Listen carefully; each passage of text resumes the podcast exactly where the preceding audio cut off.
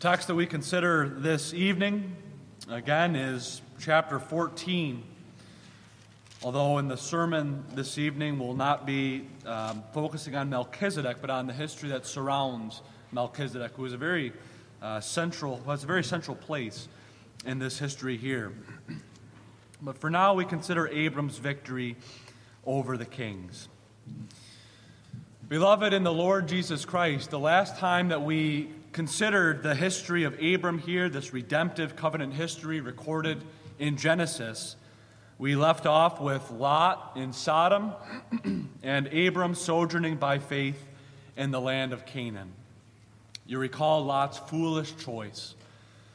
Abram, recognizing that there had to be at least some distance between them, offers Lot the pastures that Lot would want. Lot lifted up his eyes unto the plains of Jordan, lusted after the riches that he might have there, separated himself completely from Abram, and pitched his tent towards Sodom. And that foolish choice, we'll see in the sermon this evening, would have a very bitter consequence here in Genesis 14. While Lot went away to the plains of Jordan, Abram, watching Lot disappear into the distance, perhaps felt a sense of loneliness. And the reason we suppose that is because right after Lot leaves, God comes to Abram with the promise, renewing and repeating his promise to Abram of the land and of this great seed that Abram would have.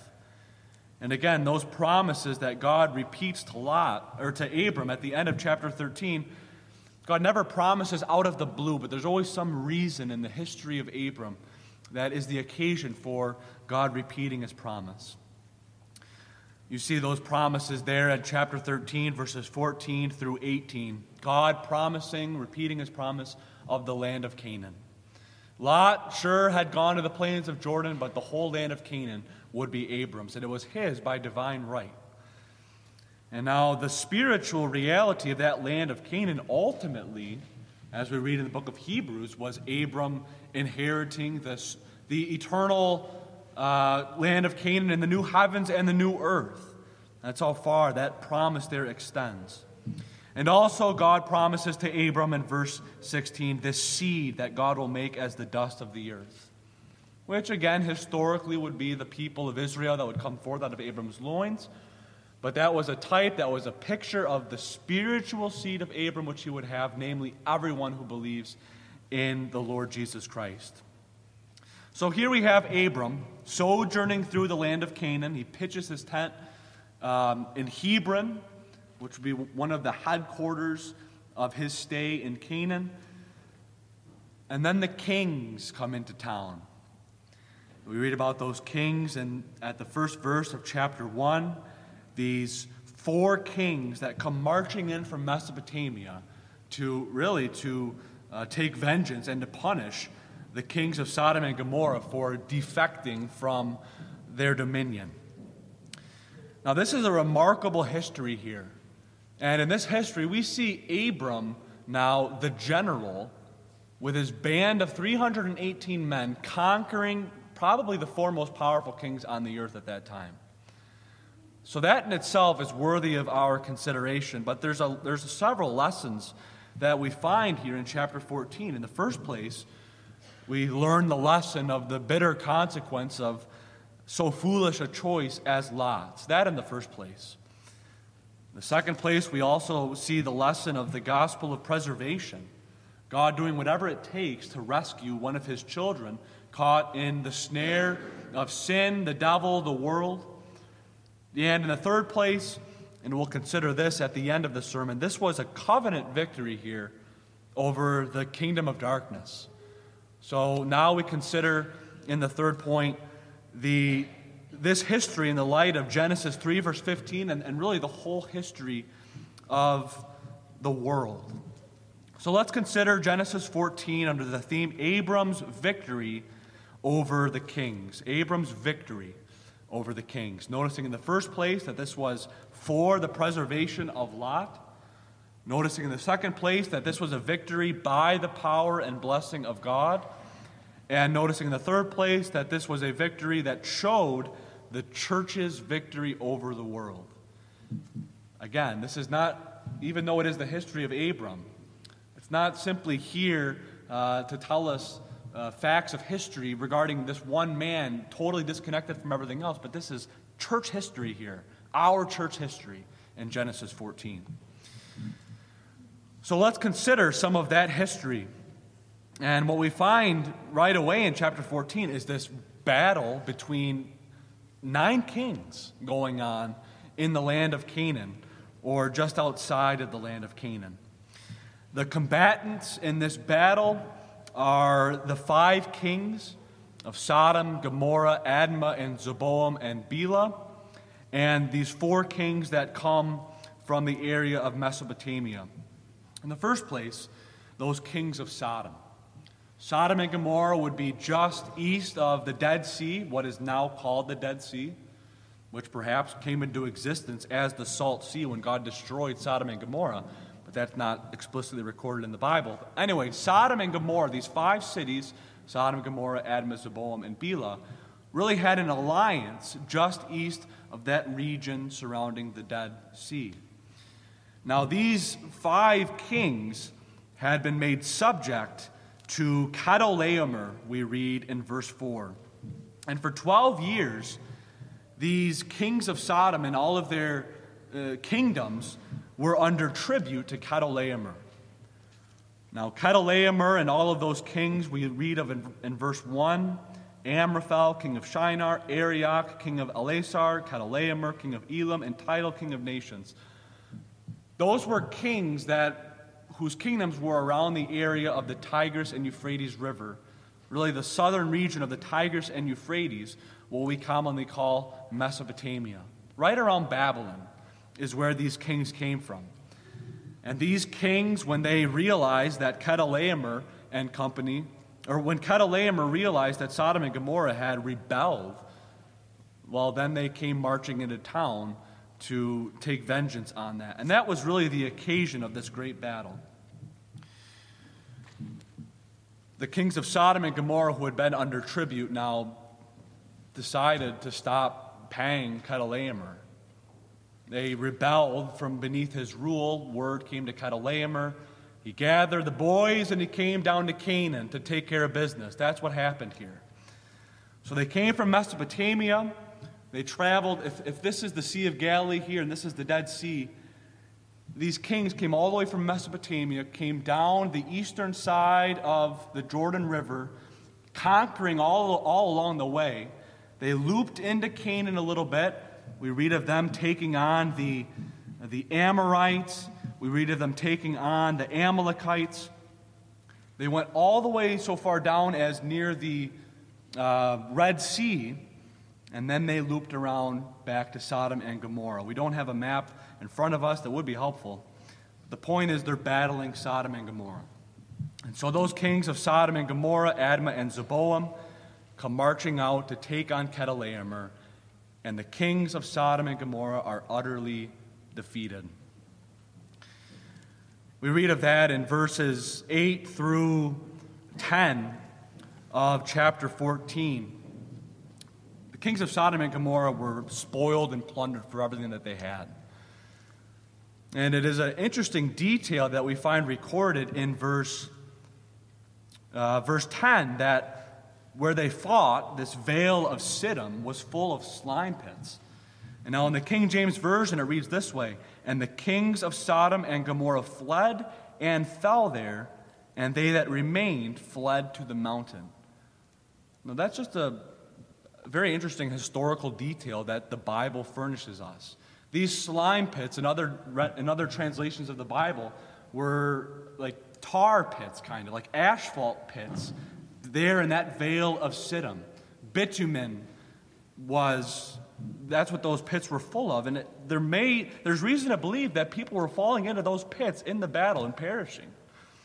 Well, however it worked out, whoever remained fled to the mountains, and Chedorlaomer and all those other kings with him spoiled the cities of Sodom and Gomorrah, took everything they had, took the people, took the women, took the children, took their goods, and went marching back to Mesopotamia. But they had committed a fatal mistake, Chedorlaomer and those kings. And the fatal mistake was that they took Lot, brother of Abram, more accurately, Abram's nephew, but even more importantly, child of God. And little did these kings know that they had a child of God in that band that really would spell their downfall. But before we consider that, recognize Lot's position here. Lot had made that foolish choice of pitching his tent towards Sodom, ends up in the city, and now when these kings come marching in, he gets captured. He went to Sodom for earthly gain. They take it all away. They throw him in handcuffs with his family, and they're going to bring him back to Mesopotamia. Maybe they're going to sell him into slavery or something like that. That was a miserable experience for Lot. Really, Lot was caught up in the judgment that God was bringing against Sodom and Gomorrah. Sodom and Gomorrah is synonymous with judgment. Whenever we hear the word Sodom and Gomorrah, we always think judgment of God against iniquity and wickedness. And when these kings from Mesopotamia came in and attacked the kings of Sodom and Gomorrah, there you feel the rumblings of God's judgment, which he was preparing against that wicked city. And that judgment would culminate in the destruction by fire and brimstone. The problem was that Lot, by joining himself so closely to Sodom and Gomorrah, bitterly tasted the judgment that God brought against that wicked city. Now, this was not a judgment and punishment against Lot, but he had made himself vulnerable by leaving the safety of Abram, made himself vulnerable to feeling the judgments visited upon Sodom and Gomorrah. And now there, already we can apply that history, because there you have the general principle that when a child of God leaves the safety and the shelter of God's church, pitches his tent towards Sodom, joins himself to the world, and lives in that close proximity with all of the world's ungodliness, well, that child of God makes himself vulnerable to what John Calvin calls the scourge of God upon the wicked. That is, the closer we cozy up to the world, the more vulnerable we become for getting the flack, as it were, of the judgments God visits against the world. And you see that here with Lot. So here we have Lot being taken away back to Mesopotamia. Seemingly his life as he knew it has ended. Who knows what will happen? But again, those kings of Mesopotamia, Chedorlaomer and company, had no idea who was in their captive band. This was the nephew of Abram.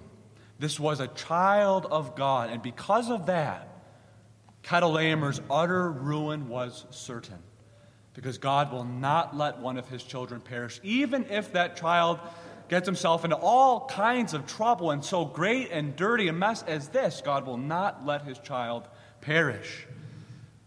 And that's what we see in Genesis 14, the preservation of Lot. Someone who had escaped from the victory of Chedorlaomer, maybe a citizen of Sodom and Gomorrah, apparently he knew who Abram was. He went running away to find Abram. And here comes this fugitive running up to Abram, probably out of breath, and he says, "Abram." And he starts telling Abram the history. And Abram here is in Hebron, where he was staying for a while, confederate with these brothers, Mamre, Eschol, and Aner, verse 13. Abram's listening to this history, and then the fugitive says these words, "They took Lot." And when Abram hears those words, a fire must have lit up in his eyes, his expression must have changed, the wheels were in motion for this tremendous victory which God would give unto Abram. Now we find Abram the general.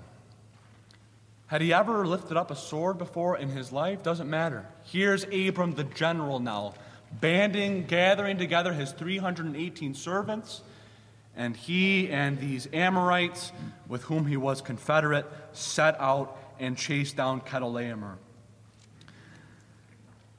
Regarding those Amorites, three of them are listed there in verse 13, Mamre, Eschol, and Aner.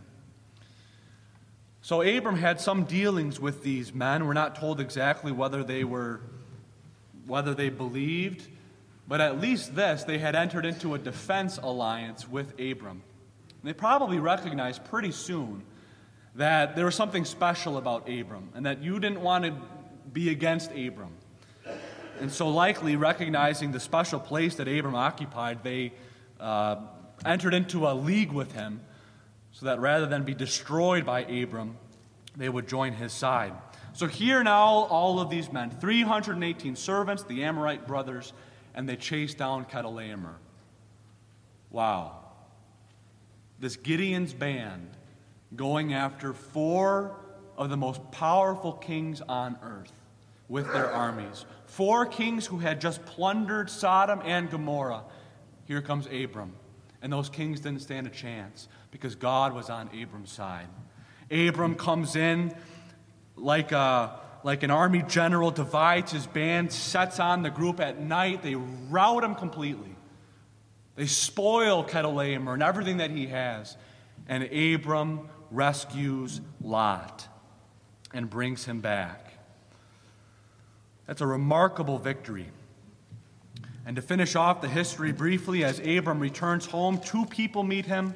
The king of Sodom, verse 17, we'll learn about him later. And then this person named Melchizedek, who just comes out of the blue in this sacred history. And we'll return to that the next sermon of the series. But now there are two things that we want to consider as regards this rescue of Lot. In the first place, we have the gospel of preservation, the gospel of the preservation of the saints.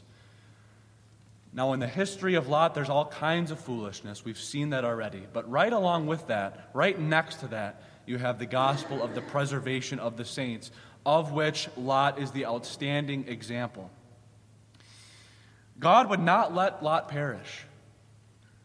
God would do whatever it took to rescue his foolish child Lot, because God loved Lot.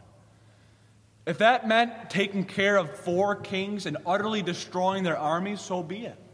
If that means taking out the very world power of the day, so be it. God will rescue his people from sin and from the snare of the devil. Here we see that before us in this Old Testament history. And now that's all for our admonition and our instruction. These kings from Mesopotamia, Chedorlaomer and all the rest, these were very powerful foes against Lot and against Abram. But now, would you believe it if I told you that the enemies that we face are stronger and more powerful than those kings? And they are. As the apostle says in Ephesians 6, we're not wrestling with flesh and blood here in our spiritual warfare, but our enemies are stronger. We battle principalities, we battle powers, we battle the prince of darkness himself, we battle sin. And now in that combat and in that warfare which we wage, here is the gospel truth that God will never let us perish, because God preserves his own no matter what it takes. Abram, Genesis 14 here, calls Lot's brother. So here you have the brother of Lot. Again, more accurately, Lot's uncle, but the Bible calls him Lot's brother. Now, we're not saying that Abram here was explicitly and technically a type of Jesus Christ, but the parallels here are very compelling. Here is a brother of Lot going out to rescue Lot from the grip of that heathen power. And now we have a brother who is not ashamed to call us brethren, we read in Hebrews chapter 2, who is out for our good. And that, of course, is the Lord Jesus Christ himself. Already having laid down his life on the cross for us, spoiling principalities and powers, we read in Colossians, this is the one who fights for us. Our elder brother, our God and our King, Jesus Christ. And that's why the gospel of preservation is so sure. Not because of we who are involved in this warfare, but sure because of the one who preserves us and the one who holds the reins when it comes to our salvation. In the second place, as regards this remarkable victory for the preservation of Lot, consider Abram's motivation in setting out to rescue his nephew.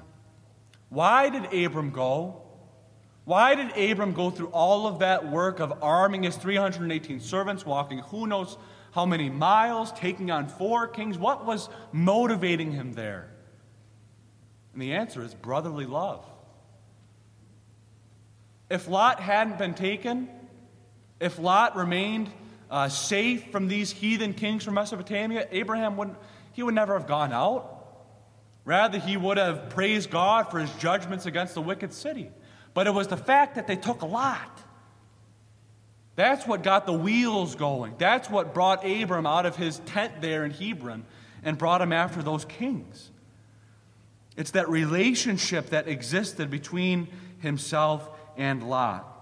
And there was a blood relationship there, truly. Lot was Abram's nephew, but there were even deeper bonds that existed between Abram and Lot. And those were the bonds of faith. See, they weren't only physical brothers in the biblical sense of that word, which includes nephew, but these were spiritual brothers, and the bonds that tied them together were far deeper even than blood. And when Abram heard that Lot was in trouble, Abram could not but go out to help him. Here is a child of God in the hands of the enemy. He must be delivered. That's why he rolled up the sleeves. That's why he put on his boots. That's why he put on his general's hat and got into the trenches because of Lot, his brother. And now that, too, is of tremendous moment for us. Would we have done it? Would we have taken the inconvenience of leaving our tent and our tabernacle in Hebron and warring against 4 kings and their armies? Would we have done it for our brother? Or would we have said, well, he got himself into this trouble, and we'll leave it to him to get himself out? Or would we go, and would we get dirty to rescue our brother from sin, from the snare of the devil? That's the application here. Our calling now as so many brothers and sisters in the Lord Jesus Christ, and exerting ourselves, rolling up our sleeves to help a brother who was caught in the grip of the enemy. That's the spiritual aspect here to this history in Genesis chapter 14. You hear of a brother, say, or a sister, who's walking in a way of sin, caught in the grip of some temptation. It keeps going back to it, keeps going back. He's in its grip, and you know that. And now you can either say, well, folly on him for having something to do with that in the first place. I'll leave him be. Someone else will take care of him. Or do you show love like Abram showed love for Lot? The kind of love that sacrifices oneself to do good for your brother or for your sister, to take on the foe, to take on sin, and to take on the devil himself for the good of God's child. It's daring to enter the combat.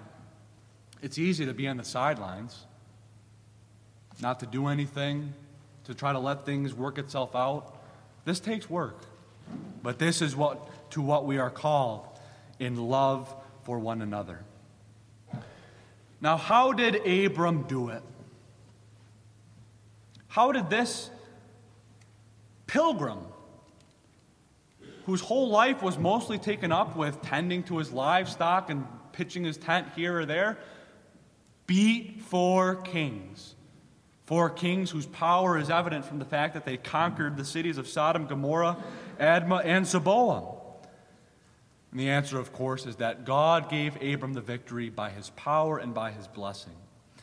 And that's the point that Melchizedek teaches us at the end of chapter 14. Melchizedek says, "Blessed be Abram." And then in verse 20, Melchizedek says, "Blessed be the Most High God, which hath delivered thine enemies into thy hand." That's how Abram conquered, by the power and by the blessing of God. Nothing else can explain it. From a human perspective, the odds were completely against Abram. Here he is, 318 men, trained servants. Had they ever fought before? And yet here's Abram now in his house doling out the arms, and here they go chasing after these kings and utterly routing them. What possibly could explain that? And the answer is not human strength and not human might. 318. That's just shy more of the Gideon's band that took on the numerous Midianites in the book of Judges. And that history is designed to impress upon us that not by the arm of flesh, but by the power and blessing of God do we conquer and do we gain the victory. And that, again, is important for the church in the New Testament as well. From a human perspective, the odds are against. From a human perspective, you have this small band of believers, weak and frail people, subject to all manner of infirmities. And who's their foe? The whole world of darkness, the whole world of wickedness, the devil himself, and sin on every side. The odds are against. And yet, the lesson of history and the lesson that the Scriptures teach us is that the church conquers. Do you know how many attempts there have been in the history of the world to squash the church out of existence? How many attempts there have been to muzzle the witness of the church in the world? And yet, what has happened? The gates of hell have not prevailed against her, but she has gone forth conquering and to conquer, spoiling principalities, tearing down the kingdom of darkness, snatching God's people out of the grip of the devil. Not because of the church's own might or strength that she has in herself, not by her own arm of flesh, but by the power and the blessing of the same God who gave Abram the victory in Genesis 14. Blessed be the Most High God, which hath delivered thine enemies into thy hand. That expression there, Most High God. Most High is the title now that Melchizedek gives to God. And that title, of course, emphasizes God's transcendence, God's being exalted above everything. The God who is so high that before him the nations of the earth are but as a drop in the bucket. God was on Abram's side. That's why he won. Melchizedek also describes God as the possessor of heaven and earth, verse 19. That is, the one who founded the heavens and the earth. And that too, not simply for poetic effect, but that description at the end of verse 19 points out that Jehovah God is the one true and living God. And in the Old Testament, that title, maker of the heavens and the earth, is always attributed to God so as to distinguish him from all of the false gods and idols of the heathen. The gods of the heathen are idols, but the Lord made the heavens. So that shows who this God is. So that when Abram there with his small band was fighting against these kings, God was fighting there. God was at war with these heathen enemies who had taken one of his children. And that's why Abram won, because the Lord was on his side. And God's blessing was upon Abram. That too is important to realize. Remember what God said already at the beginning, Genesis chapter 12. Abram, I will bless you. Abram, my blessing is upon you. I will bless them that bless thee, and I will curse them that curse thee. Because of the fact that God's blessing was upon Abram, from that perspective, he was invincible. These kings could not touch him because God's blessing was upon him. You couldn't conquer him. He could have taken on the whole world and he would have won because God was blessing him and God was on his side. That blessing that God speaks to Abram in chapter 12 is not simply a bare word that bounced off of Abram's ears, but God's blessing in Scripture is a power whereby God lifts up and whereby God extols and exalts his children. And here you have that in Genesis 14, God exalting Abram over his foe by that powerful blessing. To say it a different way, the explanation for Abram's victory here is that God had positioned Abram for the victory by choosing Abram and by bringing Abram into his covenant and by making Abram his child. Therefore, Abram won because God was on his side. Now, you may say that with regard to the church of the New Testament as well, we are invincible. We cannot be conquered. Sure, they may kill our body, and we may die according to our body, but they cannot conquer us. They cannot overcome us. They cannot defeat us because God, the same God, is on our side. That too is implied in the gospel of preservation, the preservation of the saints. We have the same God, the same position, the same Christ, the same blessing as Abram had. And that's the explanation for every victory that we accomplish over our spiritual fall. Abram, of course, was a man who walked and who lived by faith. And Abram battled by faith and obtained the victory by faith as well. That, too, we want to consider, and that, too, is rich in application for us who continue to battle in a different way now, not against foes of flesh and blood with physical swords, but against our spiritual enemies. But now consider Abram and the faith so manifested in the history of this patriarch. Now, we know that Abram had his moments of weakness, even his moments of unbelief. Not here. Here you see Abram battling with the boldness and the fearlessness of faith. Contrast what we see here in Genesis 14 with what we saw of Abram when he was going down into Egypt. When Abram was going down into Egypt, you remember that history? He was scared.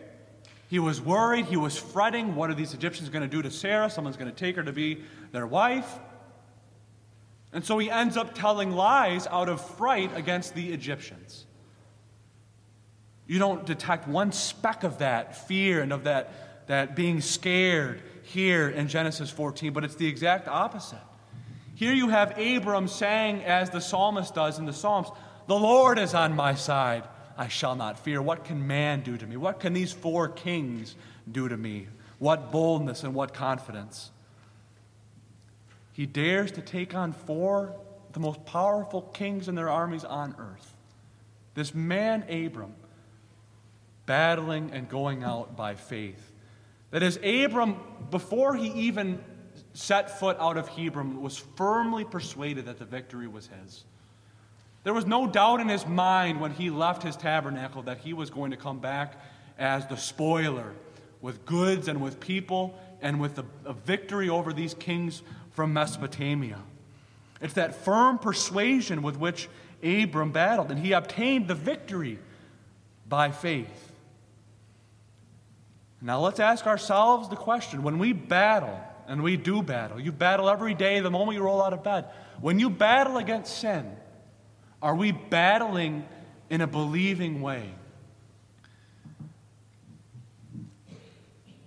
That is, are we believing when we fight our enemies? When I say that, I mean, are we firmly persuaded when we battle against this besetting sin? When we go to war against our old man of sin, against the evil of the world, against the devil himself, are we convinced that the victory is ours? And that these enemies, no matter how great they be, they are but bread for us because God is on our side. That's how God calls us to battle, not with uncertainty as to the outcome. But we go in strong, we go in confident.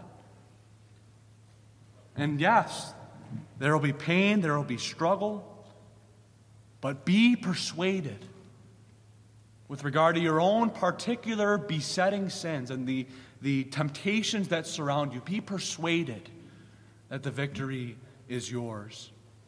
Our enemies are bread for us. That's what Joshua said to Israel and to the other spies when they, fearing, didn't want to go up into the land.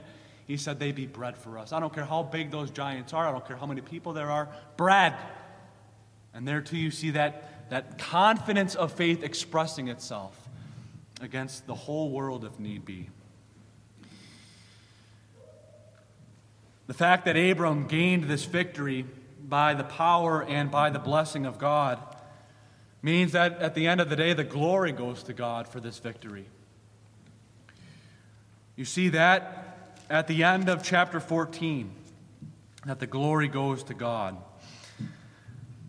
After Melchizedek blessed Abram, the king of Sodom came up to Abram and offered Abram all of the goods that Abram had plundered from those heathen kings, Chedorlaomer, etc. And you get the sense that the king of Sodom was saying, in a way, you earned it. You deserve this. You can have it all. Just give me the persons. But Abram, he's so careful. He says, no. I will not take even the strap on a sandal for myself. In fact, Abram swore to God that he would not take one thing that he had plundered by his victory over those kings. He gives the reason at the end in verse 23, "Lest thou, king of Sodom, shouldest say, I have made Abram rich."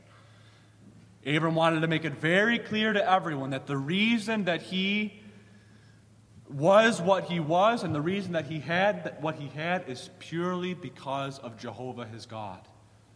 He wanted that witness to be the witness that was left from this battle and from his whole time in Canaan. But now let's expand that a little bit. Abram didn't only want everyone to know that it was God who made him rich, but Abram here is giving all of the glory and all of the credit for everything to God. It's like he's saying to the king of Sodom, listen, the only reason I won, the only reason for this victory, the only reason that I am what I am is because of God who blessed me. And that's that confession of faith here. He says the name Jehovah right in the face of this king of Sodom, making very clear that this God is God alone, and this God is on my side. Faith, giving glory, giving the credit to the only true God. And that's what we saw this morning as well with regard to justification. Faith gives all the credit to God. So here in Genesis chapter 14.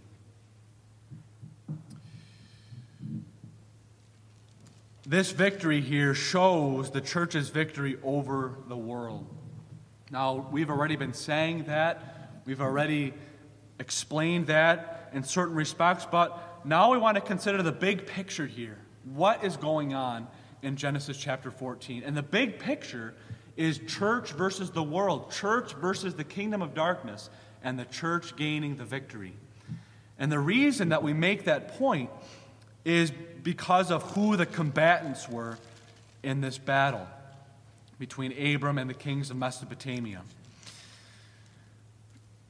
The first thing we read about these kings in chapter 14, verse 1, is we read of Amraphel, king of Shinar.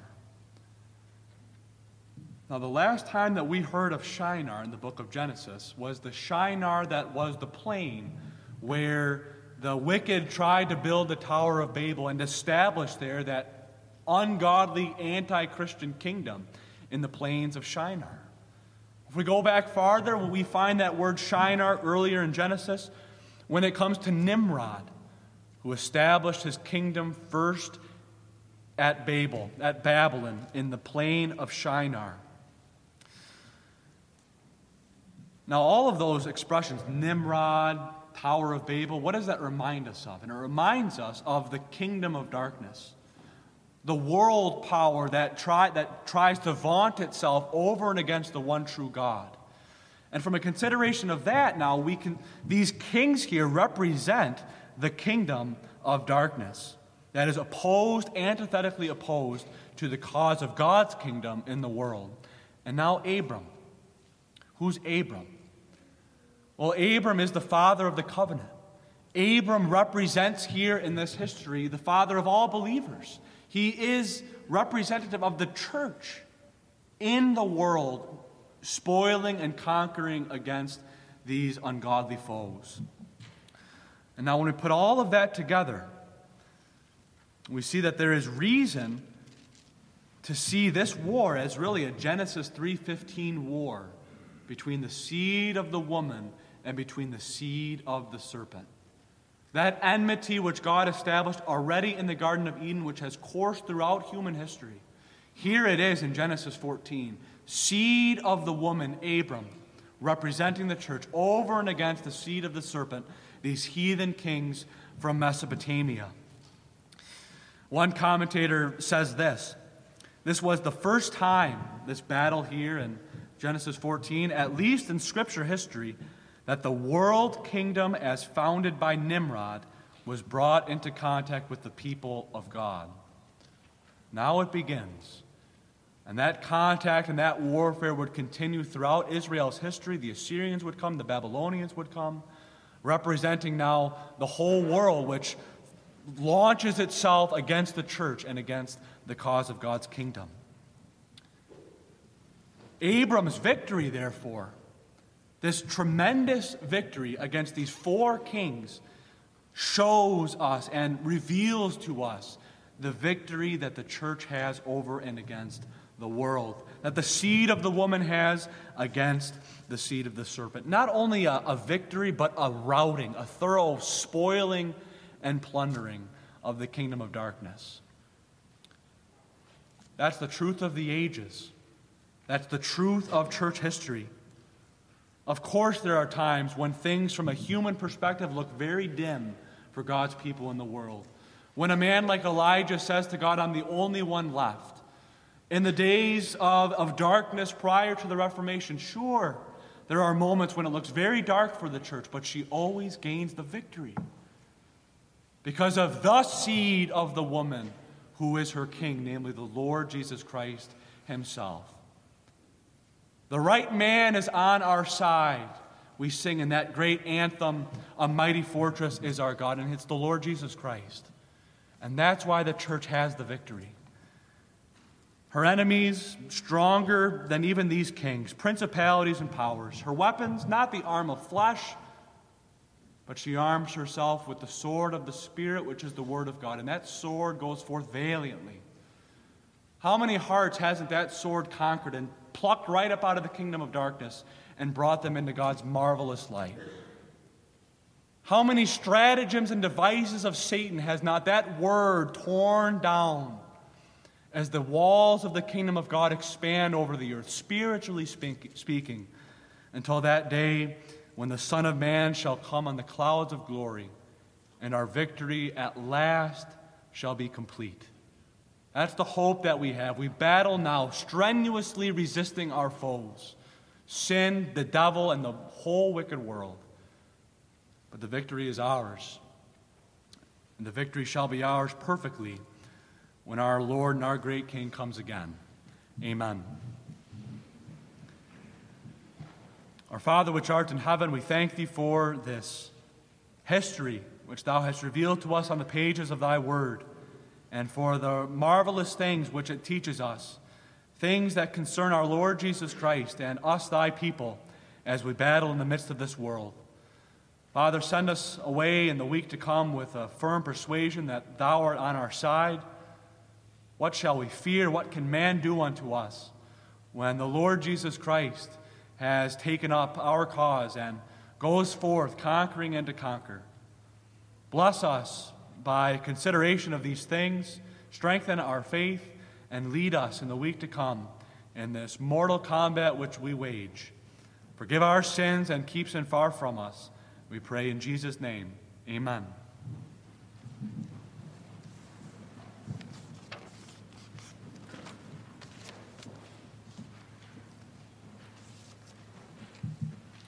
Let us sing together Psalter number 317.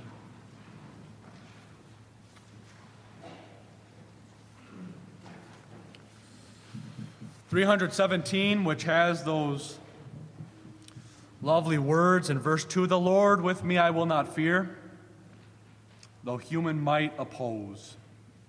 Let's sing stanzas 1, 2, and 3 of 317.